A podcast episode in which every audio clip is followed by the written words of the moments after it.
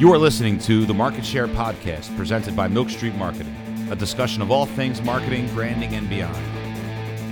The Market Share Podcast presented by Milk Street Marketing is a weekly discussion of current marketing trends and their impact on business owners and entrepreneurs alike. For more information, visit milkstreet.marketing backslash podcast.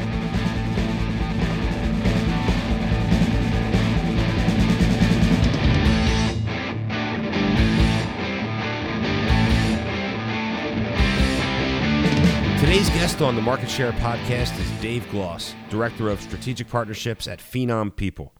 Formerly the CEO and co founder of Here's My Chance, an agency based here in Philadelphia specializing in the nonprofit sector, David also was part of Artists and Instigators, a venture capitalist firm that worked with startup tech companies. David has his MBA in international business from Temple University's Fox School of Business right here in Philadelphia. We're excited to have him on the show for the first time. So here he is.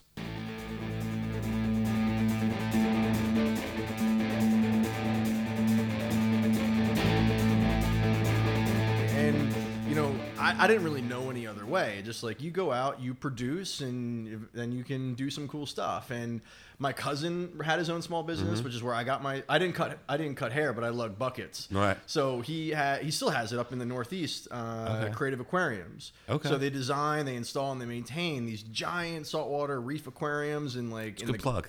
right and, and It's a big part of our strategy with this, is the plug, right? yeah, no, totally. And like I, I remember. I was like, I don't know, 14, 15, lugging buckets for him, coming back when I went to college, lugging bucket, buckets for him, helping him do the maintenance and whatnot. And then um I ended even actually I was when I was getting my MBA, I jumped in, but I jumped in an operations role. And here's the Mm-hmm. the funny thing about that, every single person in my family jumped in to help my cousin who is like a deadhead, like Right. total like just like I like fish, man. but not a business person, but somehow built this like, you know, million dollar company because he loves what he does, right? Um, but yeah, I think that's where I started getting my first, you know, my, my parents, my cousin, and um, when my parents actually started a charity uh, in 90, 89, 90, um, that built like hospitals in Eastern Europe and Africa and South America and all this shit. And What was it called? It was called Carelift International. Okay. So that's an interesting story in its own right in terms of like business model for small business, even nonprofits are small business, but they always said like, you know, do good and you can do well in life, right? So when I graduated college, I went to my folks and I'm like, all right, I'm ready to work for you. You know, I'm gonna join this charity. I'm gonna be your marketing guy or whatever. Right. My dad looks me square in the face the day after I graduated. He's like, what the fuck can you do? You studied philosophy for four Right. years. like, And you went to the military. You went to Valley Forge well, Military. that, I- that was for high school. Okay, but- and then I went to to Dickinson College Got for, it. for, for for college. But but you were a um, philosophy major. yeah. Not marketing. right. right, Well, you know. um, and he said, "Go fill your toolkit, come back, and you can figure it out." And you know, I think I was always on this track to do my own thing, but I didn't know enough yet. So I think what led to HMC was just like a series of things. I got my first job. It was in mm-hmm. market research, and I built myself up to doing sales for this market research company. Mm-hmm. And then I came back, and I was doing door to door sales for like Yellow Book, and like just Right. like pay- to help get to then get through my MBA and get all these things. And then I got involved with you know a VC fund and learned about how you scale all that shit. But the whole time I was always like, my dad told me fill your toolkit because you can't do anything unless you've seen it. You've been through enough Right. cycles and whatever. So um, That's you know, interesting. You don't hear that phrase too much. Fill your toolkit. Fill your toolkit, man, for sure. Uh, He trademarked that? huh? Did he trademark that? My dad, like he he raised us on idioms, like Nice. you know, like you, you, you, I don't think I don't think you could get through a conversation with my father without it being, you know, some little Confucius say like experience. nice. Um, but yeah, like eh, all that led up to the, the founding of HMC. Which But you had a you had a company you started prior to HMC. I, I was in a couple startups. Okay. So, you know, I wouldn't consider like I, I have I guess everything I've really done has been mainly small business, but they've always been companies that wanted to scale, right? So when I was at the VC fund, um, the venture capital fund, Mm-hmm. I was doing like research on companies, right? Mm-hmm. So people who have these like giant ideas that want to raise money that banks aren't gonna, it's too risky for a bank to loan or whatever. Right. But like it's like you know, Facebook was built on VC money. Somebody of went course. to somebody went to a, a bank and was like, "I'm gonna build a website, and the whole world's gonna come there. We're gonna give me money." Like nobody's gonna give them anything. Uncollateralized loan. for- Right. right. You know what I mean? but uh, a VC fund would. And Right. my job was to monitor and evaluate all these ideas that come through and be like, this has legs, this market can grow, or this whatever. Um, So you look through business plans, basically. looking through business plans, and then if a business plan catches uh, one of the principal of the, the, the fund's eyes, I then go do research and, and make a recommendation to invest or not invest.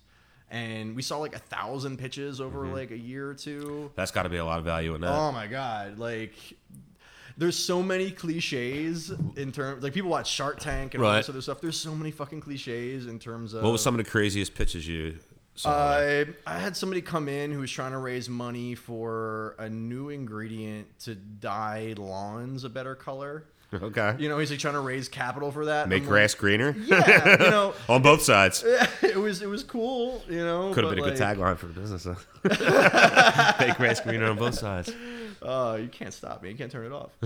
um, no, it was cool, but like, I, I think what, was we were a tech focused company, Right. Like tech focused fund. So when you're coming in with that, Some like, agro, yeah, biopharma stuff. exactly. It was just Right. like not the right fit, but like some simple things like that. Um, What about from like a format standpoint? Like, what are some of like the more creative, like interesting ways that people pitch to you guys, or were all they just sending you Google Docs? um, well, so this was like 2007, eight. Okay. Um, So some of the technology wasn't there yet. Well, yeah. So people were sending like PowerPoints and Sure. Prezi came Oh, right. on. Prezi came up around then, so people were starting to try some new stuff there. But it wasn't about the presentation, right? So Not the idea. Well, not even. So one of the best things I learned during that period was this thing about called TMI, um, which is team market idea in that order of priority, right? So Write that down. like you know anybody can have a fucking idea but idea changes you talk about people pivoting and changing things or whatever um, but if you have the right team and the market size is big enough you can execute on the idea. But if you don't have the right team nothing's gonna work. Nothing. Right? And i think that that's foundational to any small business. And the things that i learned over my career like i've had great teams and i've had really shitty teams. And i've been a shitty member of teams Right. not because like i didn't mean well or know what i was doing but like it just didn't click in Right. right, Timing wasn't right. You didn't have enough. whatever factor You know, you didn't have enough time to put into it or enough attention. You know what I mean? it, it could be any number of things that like just Stars didn't align. Yeah, exactly, right? But like when you've on a humming team and there's money being spent on a technology or a service or whatever, you can figure out an idea that's going to mm-hmm. be like awesome, Right. right. And that's I think, you know, when things really click in in a in a cool way. Right. So then HMC was officially the first company you started. Yeah, like I've been involved with a couple like nonprofit startup stuff. So when I Right. when I ended up when my toolkit I thought was filled, and by the way, I've learned that my toolkit or anybody's toolkit is never filled. Sure. you're always learning something. But at the time, I was 27. I just finished about a year and a half with this one of the startups that this fund invested in, Mm-hmm. um, and I was like, oh, it was a gaming startup. So like Okay. Zynga was on the rise, Farmville, Mafia Wars, like all those like you know social All games. apps, right? Right, and there was just a huge market for it. I'm like, I want to be part of that, and rode that wave for a bit. Um, and you know, I got equity in the company. It got acquired. I got a nice small payout, nothing major, but Mm-hmm. Right. you know, enough to, to be like, all right, that's a nice little taste of something. Yeah. So I got out of that, and I was looking to do something. Um, I was ready for a change, and I went to my parents, and I'm like, all right, I feel like I'm ready to work for you guys now. But the business model changed for their nonprofit, and it went out of business Oh wow. right? So um, they they made their whole thing off of f- going to hospitals and getting them to donate ventilators and incubators and medical equipment and supplies, um, and then going and taking those and building hospitals abroad, right? But then eBay and the secondary healthcare market, like the global purchasing organizations, the whole thing evolved to the point where hospitals were like, "I will donate, but let me find out how much I can make for it first Right. and my family we didn't adjust quick enough to that model they didn't you know change and they weren't able to sustain they were at one point like 400 million dollars in donated Wow. you know equipment and things like that and then nothing right in a couple of years right so when I went to work for them, I asked them to work. They were like, I don't think we have anything Right. for you. And I'm like, okay, I think I'll go start my thing now. but it was a good, it was again, do good, do well. And it was a, I found a niche in doing the, the campaign stuff with this, te- this game company. Mm-hmm. And was like, all right, I think I've learned a lot about some digital marketing now. I'm going to do something with that and do it and do something good. So that's what, you know, we focused on. Awesome. And what do you attribute the success? Because I mean, here's my chance. You know, it was doing some really great work. Yeah, it was Uh, six years. It was a, a good run for any startup. You get past year two or three, like you, you've done something remarkable, which I think is you know a good thing for anybody to figure out. Right. And I mean, I attributed the success was you know to you know you you, you alluded to it earlier in terms of like kind of you know. Uh, f- you know, finding a niche uh, in some emerging, you know, technologies and, and trending, you know, uh, marketing concepts that were happening at the time. Um, but you know, one of the things, you know, and the reason why I bring it up again is because we talk about this all the time, and you know, I, I really, you know, it hit home with me at first with you. You know, there's things that you know you guys were doing that I have, you know, that we still implement you know, and that we, you know, we have, you know, successfully replicated as, you know, great strategy. And it's really been about identifying that higher purpose for a brand. Yeah. You know, and, you know, and a brand can be applied to a small business, a nonprofit, you know, a band, Yeah. you know, a music venue. So, Well, it's about relevancy. Right. Like, can you tap into something that's relevant to people? Right. Right. People are like, what's the right message just out of the other? It's like, fuck whatever marketing ploy thing you come up with. Like, if what you're offering doesn't strike a super relevant chord with somebody, who gives a shit? right. You know. Sorry for am I allowed to curse? I should. Oh yeah, yeah, we curse all the time. Yeah, no, we curse all the time. Like 20 minutes in. yeah, now we curse all the time. Um, cool. Yeah, well, I mean, you know, uh, like I said, there's uh, you know elements of that. You know, it's what I attribute a lot of the success of Connie's to over the years from a branding aspect was identifying, you know, you know what they were there for. You know, actually stating it that, you know, we are not a bar with a stage. You know, we're a music venue that serves drinks. You know, being South Philly's home for live original music, and you know the reason that we're there is to support you know local independent artists and um, you know bands coming in from out of town that need a place to play, and really you know making that you know why our you know why we were doing things. We weren't there to sell beer or to see how many tickets we could sell in a, any given night. It was about supporting the community, and then the community rallied around that cause, Well, and it's- you know it- that helped the business grow. Well, I think you, you're tapping into something that I think a lot of small businesses might not. Way Cut that out. You tap you tap into something there wi- that a lot of small businesses you know can can learn from. Because I think just like so I, you can do a lot of uh, my, my my base is, from like the nonprofit side but like when somebody wants to do something good like officially they're like how do I start a nonprofit? And that's the wrong starting point. Like a nonprofit's a legal sh- like tax structure Right. right? Like you can build a program and then do a good program and find somebody to be under or whatever. You don't need to start another nonprofit right?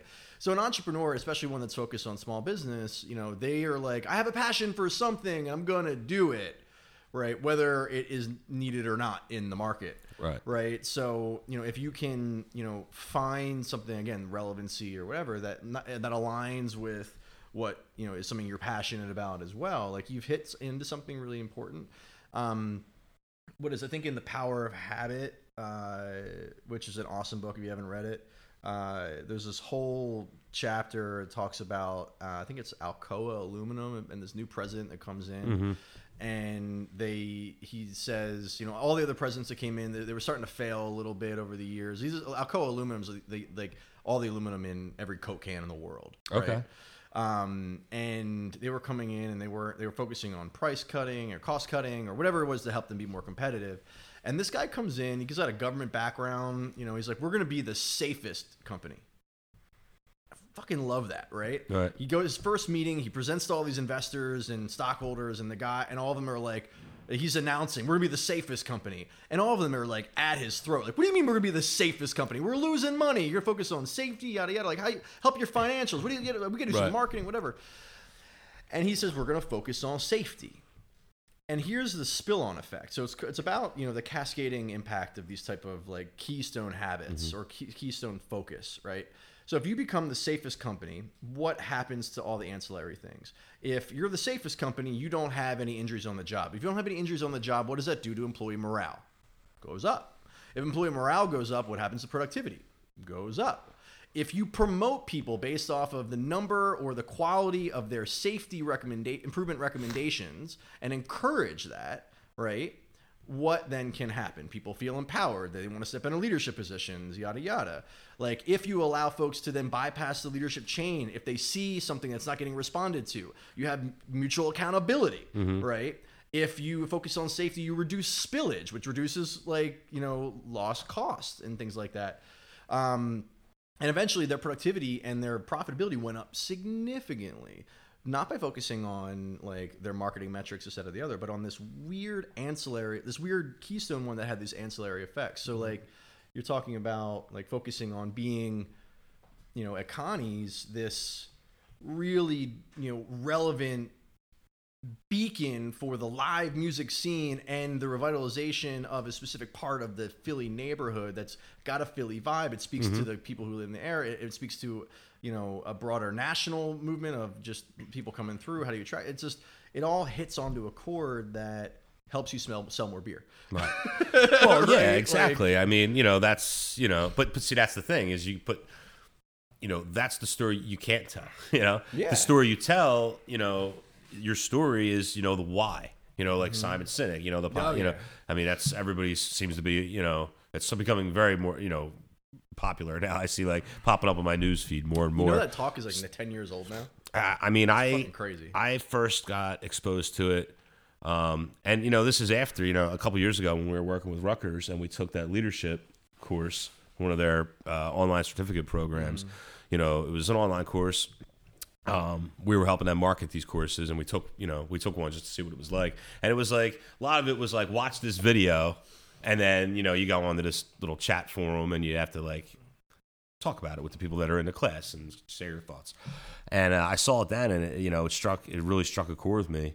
Um, you know, in identifying your why, and it's right in line with you know the story and the higher purpose. It's just really the same thing, and you know that's the story you tell because nobody wants to hear you know your story is oh we just you know we sell beer you know Right, right. so you know that's the micro communities, right? Like, Yeah. that's that's where small businesses are, are happening. Like, and that, whether online or brick and mortar or whatever, it's what was it? Well, that one of my bullet points here, you know, talking for talking points is you know micro businesses because small business is such a broad stroke, Mm-hmm. you know, and small business could be you know a 250 person company that's doing you know Like phenom people. right. I mean that's still technically a small business, you know. Oh, we're getting to phenom people. it was actually earlier in the in the thing, but you know I figured we get to it. Um, Go organic here. Yeah, oh, yeah, we bring it on. um, native. It's native. It's native advertising. um, but yeah, it's. Uh, I totally lost my train of thought Micro, uh, micro businesses. yeah. That's right. Micro businesses is you know a very specific small subset that you know when you're talking about a Milk Street Marketing or Here's My Chance or a Connie's Ric Rac. You know they're micro businesses. You know they're you know five ten people that you know are trying to in a lot of cases you know i think that's where you find those really really compelling stories mm-hmm. you know or that if you are that kind of business you better have a compelling story because of the way that you need to interact with your audience Yeah. you know, you're never going to compete with people like we have customers that are our size, maybe even a little bit bigger. You know, maybe they're 30, 40 people, you know, they're a sales driven organization and they want to get results from social media. You know, with the way things are today, like you're never going to compete with the companies that are spending millions of dollars to advertise on social media. So how do you, you know, how do you counteract that? So another page that we're taking out of the Here's My Chance book, we have one of our next podcasts and like little content uh, focus areas is why your digital marketing sucks, and it's basically going to resolve to the fact that you haven't articulated your story well enough. You don't have, you know, something compelling that you're telling about yourself that's going to engage your audience and get them to invest in you emotionally. That's really what it comes down to when you, you know, you start to demonstrate your why to, mm-hmm. you know, to the community and you want to bring them in, get them on board. You know, they're emo- they're emotionally investing in you and your brand. Yeah. So, Well, I think what's interesting, right? So, what, if you can, if somebody's got the Google up, they can fact check it. I think we're like in the 50s, maybe we were like 4 billion, maybe up, up until even the 70s, we were only like 4 or 5 billion people on the planet, right? Mhm. you know we're almost about to be eight soon Right. right and within 50 years we, it took us mil, like a like 100000 plus years to get to that point before right, Right. double this much um and we talk about the number of small businesses and or whatever like you don't there are so many subset communities the advent of you know just these you know whether it's meetup or reddit or whatever there's so many subcultures that these micro businesses and micro communities exist. There's enough people on the planet that a micro community was the size of the full community Right, exactly. like not that long ago. And i think that's where you know you know you ha- i would think we're at this sort of friction point where or even sort of an awareness point of what's possible. And you talk about like you know matching it to the why not just the why of your company but the why are you doing what you're doing? Why are you investing in this company? Right. What do you want to get out of it right? And you know i think that's the one thing that keeps a lot of companies small businesses being from being successful is that they get I think they, they forget why they started it after enough cycles. You know, new company ex- growth, excitement, loss of client, like sadness, and then you know it just keeps going. Like, we got to we get to pay the bill with it. Like all of a sudden you get off track, right? You, take, you take this is what happened with HMC, right? I think we, you know, we pivoted and, and vacillated a bunch of different times, and you know when you take you know, let's say you start from the center of a circle and you work your way out. Mm-hmm. You know, you if you're headed to a specific destination, you know, you take a step forward, fine. If you take a step forward in the wrong, degree in that direction from the center, you're not that far off. You can correct. But if you keep taking steps, you know, you don't correct or change, then you get way off, and then you lose your direction and lose your sense of self purpose or whatever. And I think that's something that. Um, you know is important because you know if you as the per- the person building and growing it can't remember why you're doing it or aren't able to maintain ownership over why you're doing it you know whether it's like i want to have like emma my, my fiance mm-hmm. she's once she she wants to start a, a home therapy practice like a home office you know she wants to work four days a week three or four sessions a day you know and we calculated it out and it's like I don't know. I think a, a home office, small practice, one person practice, you're pulling in like 90, 100 grand working like kind of part time if you do it right. Right. Like, all right, like it's a lifestyle. Exactly. You know exactly how much you want to make. You know, you understand what we're taking on. Like, it's very clear, and that then informs the strategy you would take and all those other things. But I think sometimes we focus on just the why of the company and that, that strategy, and and then we we burn out. And then we can't execute on it and those type of things. And I don't know how I got there. I just I got there. No, I mean it's all it's all part of you know when I you know when I think about you know most of the small businesses we deal with, you know it's it's still uh, it's still we're in the people business. You know it's still a lot of the business where it's based on relationships, and the you know the people that are you know running the company, part of the company, the people that make up the team, like you talked about earlier, the team being the most important part. I you know I feel the same way you know, and the way that I've built, you know, Dustin and Jim and you know everybody else, you know, who has most of the people that have you know worked with Milk Street are musicians that I've known that have become, you know, have, you know, in my network of people that, um, you know, it's about the people, and it, you know, I liken it a lot to starting a band. You know, I was never would have started. I would never have answered an ad at Sam Ash for a guitar player wanted. I would never put an ad up for vocalist wanted.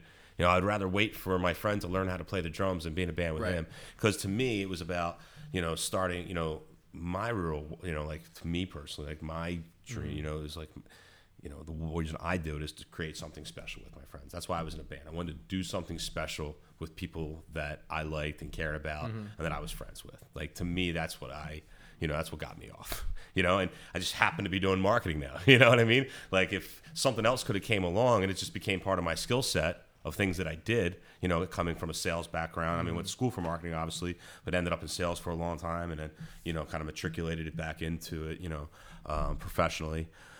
But you know it's people do business with other people. So when you're branding these companies and you're trying to figure out what the why is the why of the company becomes the why of that central figure. So you know you took on that role for at here's my chance at least for a part of the time and you did a good job.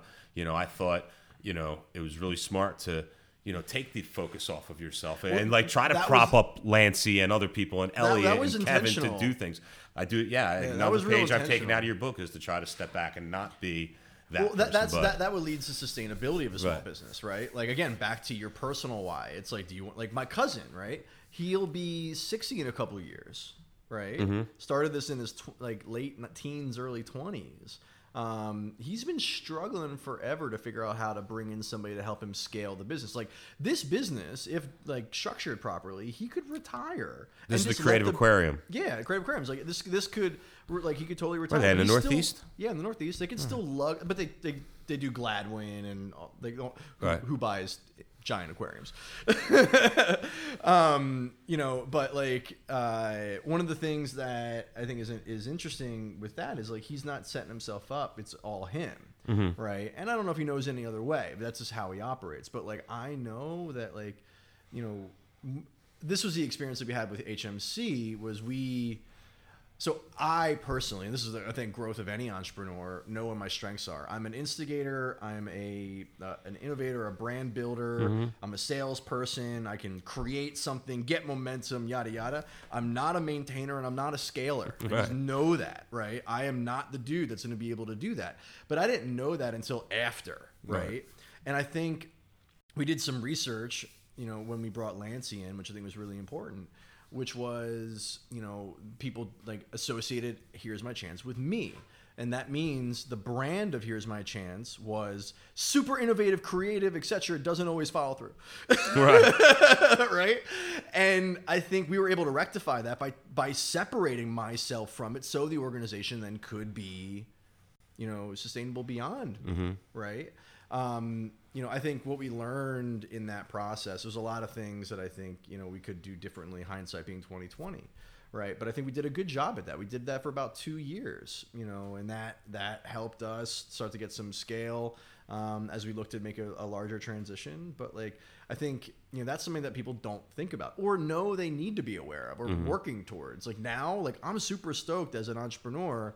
Like where i'm at now like i intentionally chose to go to phenom people because there's a CEO that's in there that like wants to take this company to be a billion dollar company. Like mm-hmm. it's got that trajectory, you know. And I, as a as a as an entrepreneur and as a business person, as a and as a young person, like I'm 35, right? I don't know everything, and I think the biz, biggest experience I lesson I got from from the other you know projects is that like I don't I don't know everything, and there's certain things I'm good at, and certain things I'm not good at but I could learn, I could watch, I can observe, so that the next time I do something, I'm like that much more prepared, that much, Right. you know, better suited to make that work, right? And, um, you know, it's, I don't, know, it, it's interesting when you kind of start to get to that level of it because I think a lot of entre- I, I, I, think- I don't say a lot. I speak for myself. I have a big ego. I love when people like me. It's a, my mom is the she. It's a thing from my mom. She needs everybody to like her, and I need everybody to like me. And I don't like when people don't like me. and I didn't know that that was a an attribute that I had as an as a person Right. that affected how I did business. But that's what makes you such a great salesperson. I, It's part of it. I appreciate know? that. I do, but it's also what makes me a bad salesperson, right? Because I am also super optimistic. Right. Right. And I miss the signals of when somebody really isn't buying and they're just jiving with me. They're Right. not jiving with my company. Right. Right. You know, I'm hopeful I'm just going to win them over. And that's not a sustainable approach either. You know, I- I guess we just sort of figure these things out. But like, Well, nothing trumps experience. I mean, you don't know, you know, it's, you know, it, that's what, you know, you see some, you know, kids that are in their 20s and they're, you know, they're talking about they're entrepreneurs and they're going to do this and they're going to do that. And, you know, it's, it's like you don't, you don't know until you've been through it. You know, they, everybody's got a great business idea. Yeah. And everybody, you know, it's, I was, you know, we were all there. We all got advice from somebody that was older than us and we're like, ah, what the hell do they know? Well, I think that's so. All right. So I have, But I've- nothing trumps experience. You don't know until you actually go through it. Right, and then also nothing trumps the conviction that people are wrong Right. and you're right, or no, but take it back, the conviction that you're right and people are wrong. Right. you know, um, you know, I think that's something that also makes a difference. You, you, you tapped into something that I, I just I just remembered. People start companies today, they don't start bands, right. right? Like that's the new band, Right, exactly. startup, Right. You know, it's of, of this era, right? Exactly. um, which is is interesting. And then also, like, there's such this commodification of startup entrepreneurship, yada yada. You know, Uh, and all the tools and content that's available to you know at, well, a- it, it's at your fingertips at any given moment. Well, all right. So here's two, two things here. One, and I'm guilty of it. I think I am capable of anything and everything because that's what I was taught my whole life, and it's not true. But I still believe it, right? Right. And I think that one of the other things is, and I get back to the the the what's the word I want to look for the the celebrity entrepreneur Right. right? You know, just like there was the celebrity musician. Everyone wanted to be a musician. They wanted they wanted to be in a band, Right. But they didn't want to be a musician. So not many bands got good because nobody focused on practicing. The ones that were great, like Jerry Garcia back in the day. If you did you watch that uh, Amazon uh, documentary, uh, Long Strange Trip? No. Fucking epic. You just watch him. Like everybody's like Jerry just practiced. Jerry just practiced. That's Right. all he did. Right? He didn't. It didn't. He didn't just one day become Jerry Garcia. Right. Elon Musk didn't just one day become Elon Musk. He like studied and learned and mo- he's they're they have a rigidity to what they've done. Right. Right. You talk about entrepreneurship today. People say, "I want to be an entrepreneur." They don't want to be excellent at the craft of what they're Right. they're building a business around. Um, They want the novelty of being an entrepreneur. they want to say they're an entrepreneur. I wanted to say I was an. I was such a like. I was 27 when I started. I'm like, I have my own company. Like you're like, I Right. own a bar. Like, Right. it's like it, people love that shit, right? Well, that's the American dream, right? Yeah. I mean, that's why we do what we do at Milk Street. I mean, that's why we tie our higher purpose into helping small businesses because we feel that that's, you know, most people. I mean, I mean, I'm sure there's a couple kids out there, little boys and girls, you know, maybe because of their upgrading, you know, they go to bed at night dreaming of being a senior level executive at Comcast or Aetna. But there's probably not many. I think there's probably more people are like, I want to own my own business. I want to work for myself. Well, the- I want to, you know, They- don't want to have to answer to anybody. Like you said, that lifestyle. Right. Well, I think what was it? If, uh, maybe your guys can look this up. But there was a really good quote. There was a video of Obama speaking to a bunch of Hill interns. I think it was like 2012 or 11 or something like that. I can't remember exactly. But he asked a really great question that I think gets to the heart of what differentiates a great business person and true entrepreneur from those that just want to be it. A great musician from mm-hmm. just a guy that wants to be in a band. And it was I think he was asking like who wants to be a politician, Right. right? And like all of them raised their hand except for a couple, right?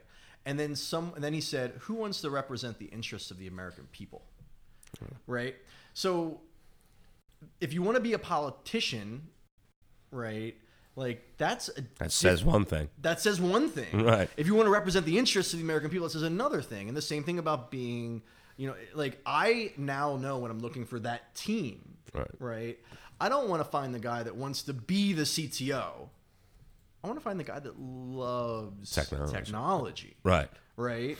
You know, like we have I have a filmmaker meetup that I I, I, I Yeah, started. Philly Rough Cuts. Yeah, rough cuts, and and you know we have about know, almost two thousand filmmakers and stuff that are involved in that, and I, I I I'm an amateur filmmaker, and I love knowing that I can any call anybody anytime to connect with it. And this this one guy comes through, I forget his name. We have a monthly every the 1st mm-hmm. Wednesday of every month in at the WeWork in, in Northern Liberties that we do sort of like critiques and whatever. And this guy steps up, and they made I shit you not a like a commercial studio grade uh, Star Wars fan film with like straight up like it could have been LucasArts, Right. did- like it could have been what, what's the Light and Magic, whatever his studio is, Right. Industrial Light and Magic, Right. And it could have been them. And people are like, "So how'd you do that?" He's like, "Well, I spent a lot of hours doing this thing, and I downloaded this, and I, I, I just, I just did it." Right. no hubris around like you know I want to make this great. It's like he's just like I like doing this, Right. and I'm like I want to work with that motherfucker because like he just wants to make epic stuff, Right. and that's uh, I don't know. I'm getting on like it's a hype about it. It's like I think that's who you want to be trying to be, you know. And if if you can, great. And and who you can surround yourself with, even better, because then you will become that. You know? Couldn't have said it better myself. Just trying to make everything awesome. You know, Yeah. you got to want to make it awesome. I Yeah. mean, it's like it, it again. It can't be about dollars and cents. It can't be about you know a number at the end of the day. It has to be about something more. So, so tell us a little bit about Phenom People. Yeah, totally. So, all right, the easiest way to do it. You shop on Amazon.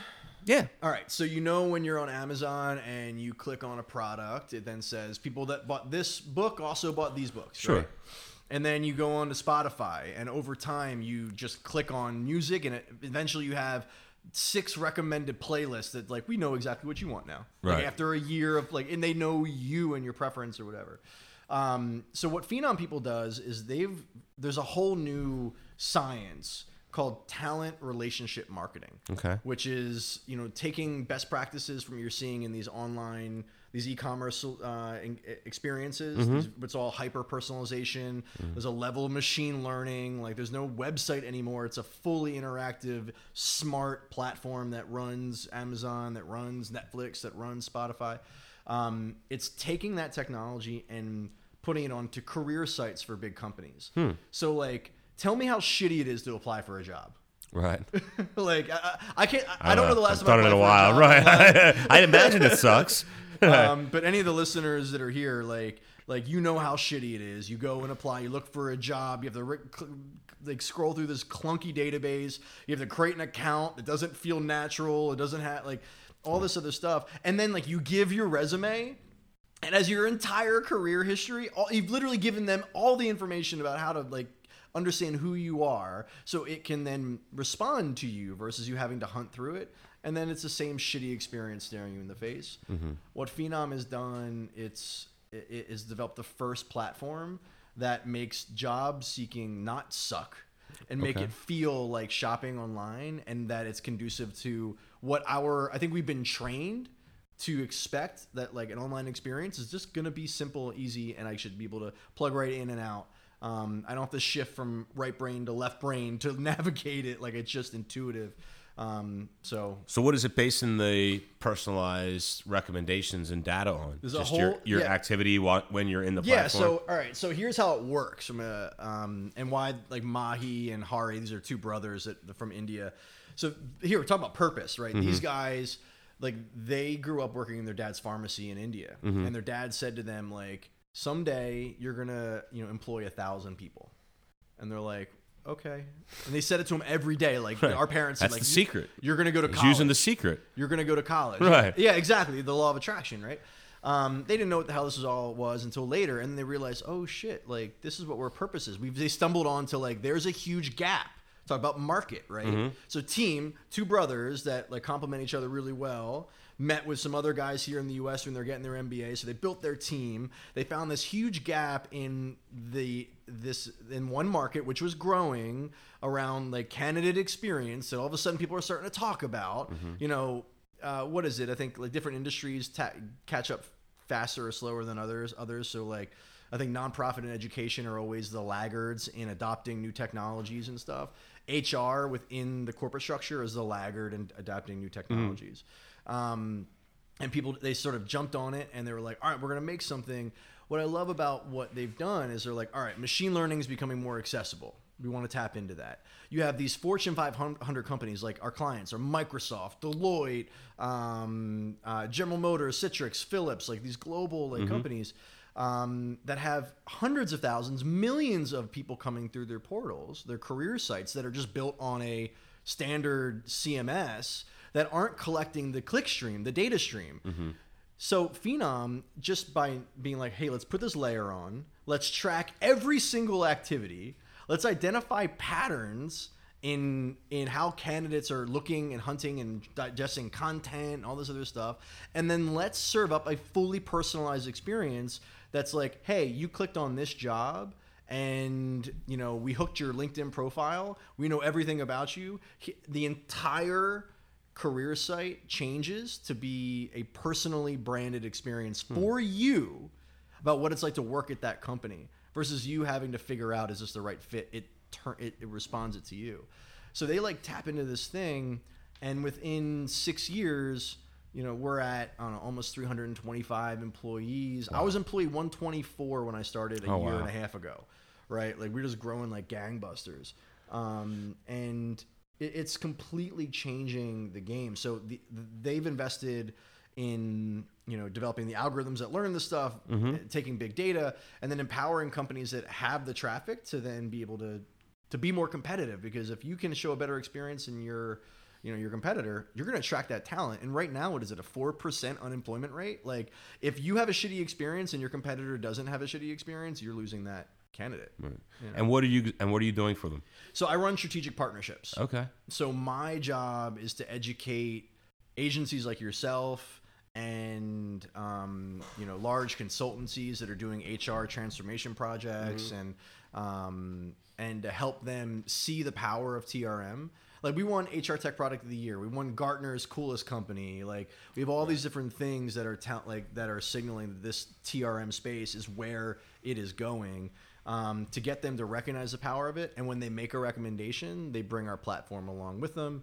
Um, so it's like channel sales, channel marketing. Um, that's what my my focus is instead of direct sales. Awesome. Yeah. Ever the entrepreneur, we uh, came across DaveGloss.com. Uh, So Yeah. you're doing, you're still doing some uh, some freelance consulting, Yeah, coaching. from time to time, I uh, I'll I'll sit down. My, so be, have, having seen a thousand pitches, Mm-hmm. having been through an acquisition, having been through shutting down a company. Like here's my chance. Like I had I I rotated out. My Right. business partner took over, um, and I was hoping to like allow that to scale. And that's a, I think that's a whole nother podcast to, to to dive into. Like how do you How do you close a business? how do you close a business? Right. Like I, I think that was the thing. I learned more closing my business than I did in my MBA and in the six years of running it. I think that'd be. I mean, I, you know, all bullshit aside, like a good topic would be, you know, when you know when you know it's time. You know, how to know when it's time to throw in a towel. Right, You know what I mean? Seth- How do you know when it's time to? Sh- yeah, exactly. It's like and Seth how to do it the right way. Dip, right? Have you read the Dip? No. Super epic. It's like the whole the curvature of growth, the the trend line. Sure. There's there's a period. The S curve. Yeah, so there's a period where you're down, and you have to determine whether or not you're forever down, like this is a bad idea, or this is just the dip before it takes off. Right. And I, like, yeah, so you could devote an entire, you know, conversation to that for sure. But Well, we'd love to have you back in. yeah, totally. Was it? Was it all these podcasts like Dave Gloss returns? Oh yeah, well we could have a whole Dave Gloss series. If, I mean, you know, we have market share is the main, you know, the high level, uh, you know, categorically speaking for the for the podcast and the content. I'm a mile But, wide you know, and an inch deep, man. you know, we eventually had- repeating myself. you know the small business you know we have that element you know we have the crypto element so you know we're doing you know obviously we're you know we're real big into as you know uh, Today's a bad day. oh, it's a bloodbath it's a bloodbath it's a bloodbath but you know what we're already we're already kind of going back up in the right direction see everybody gets nuts bitcoin's already back up over 11 ethereum's back up over a thousand litecoin's still down but yeah i mean Oh, dude, I- I'm, I'm holding long term. I don't care. I took. my- I, I, It's scary when you're in money. the middle of I it, took though, 'cause my money. So my, my same cousin that runs the aquarium business, Uh-huh. for my 21st birthday, took me, took me to Vegas, taught me how to play blackjack, and taught me how to like start to use house money and know when to walk away and all that sort of shit. So like, I made my money back that I invested, took it all out, and I'm like, let it ride. Yeah. Same. let it ride. Same, same. I'm playing with house money as well. So, all right, awesome. Um, yeah, Bitcoin and cryptocurrency. That was the last thing we had on the. That was the last talking point we had. Yeah. So I have, I have a good friend of mine. If you're if you're doing this shit, like, uh, it's gambling. Everybody, it's gambling. You don't know shit. It r- runs in the face of every financial investing yada yada like you could think of. Like, just it's gambling. Don't invest more than you have to lose. Um, but, But isn't that you could say that about investing in any company and in stocks and bonds as well? I mean, any investment, any any investment advisor is going to tell you the same exact thing. I agree. I think that it, because it's so early and so volatile. It's just so volatile. It's just nuts. Exactly. It's like you need to sh- like just like.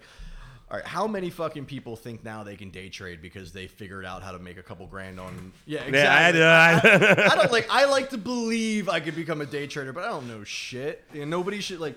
I have a, my one of my best friends over New Year's is talking to me. He's like, Dave, I see you doing all this. I see you do crypto. I see you doing Bitcoin. you know, yo, how about this? He sends a group text around. All, like, we have a, a group crew from high school.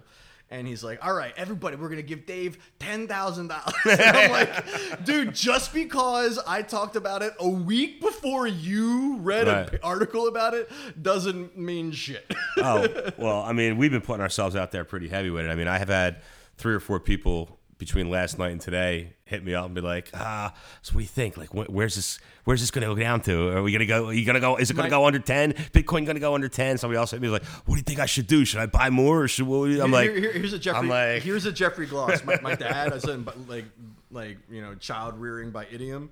Um, he's like, you know, what the definition of an expert is the guy that was there five minutes before you were, right? Like, or the expert is the guy who's standing up in front of everybody talking about it. Right? You know, which brings us back, you know, to bring it full circle to thought leadership and telling your story.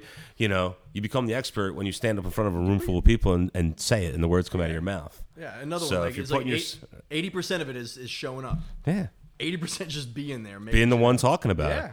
You know? And I tell people, I'm like, I'm still trying to figure it out. Like, I, I you know, I kind of understand it, but I know that there's, you know, I don't really. I don't You know, know not a, certainly not enough to predict anything. I don't know. I see like I don't know if you guys got that weird um, young Einstein looking motherfucker with no mustache on your Facebook feed that's got like the the webin the the the webinar uh, course about how to make money on crypto. It's it's on my Facebook feed. Like it, it's some people are starting to like they're preying on people now. Oh, like, yeah. give me a thousand dollars a month and I'll teach you how to do crypto. Like people are, it's that's the shit that you have to be like, you know, when these new markets come out. Well, there was like there was I saw it was a meme or something. It was like, you know, the new like financial expert like you're take don't take advice like from a YouTube video of three guys wearing like football jerseys and backwards baseball caps Right. talking about how to make money in cryptocurrency. You know, like there's every Or three idiot. dudes in a in a warehouse in, in South Philly talking Yeah. about hey, we're just telling you, we're just reporting on current events. We're not giving any advice. I make it very clear, not giving any advice. But awesome. Well, Dave, thank you very much for joining us today on uh, the Market Share Podcast. Totally, brother. Here presented by Milk Street Marketing. It's a it's a pleasure to have you and speak with you as always. We look forward to having you back again soon, and uh, we'll have to get over to Connie's for uh, for a beer one of these days. Thank you for listening to the Market Share Podcast presented by Milk Street Marketing. To learn more about us, please visit our website at milkstreet.marketing and follow us on social media on Facebook at Milk Street Marketing and Twitter and Instagram at Milk Street 215.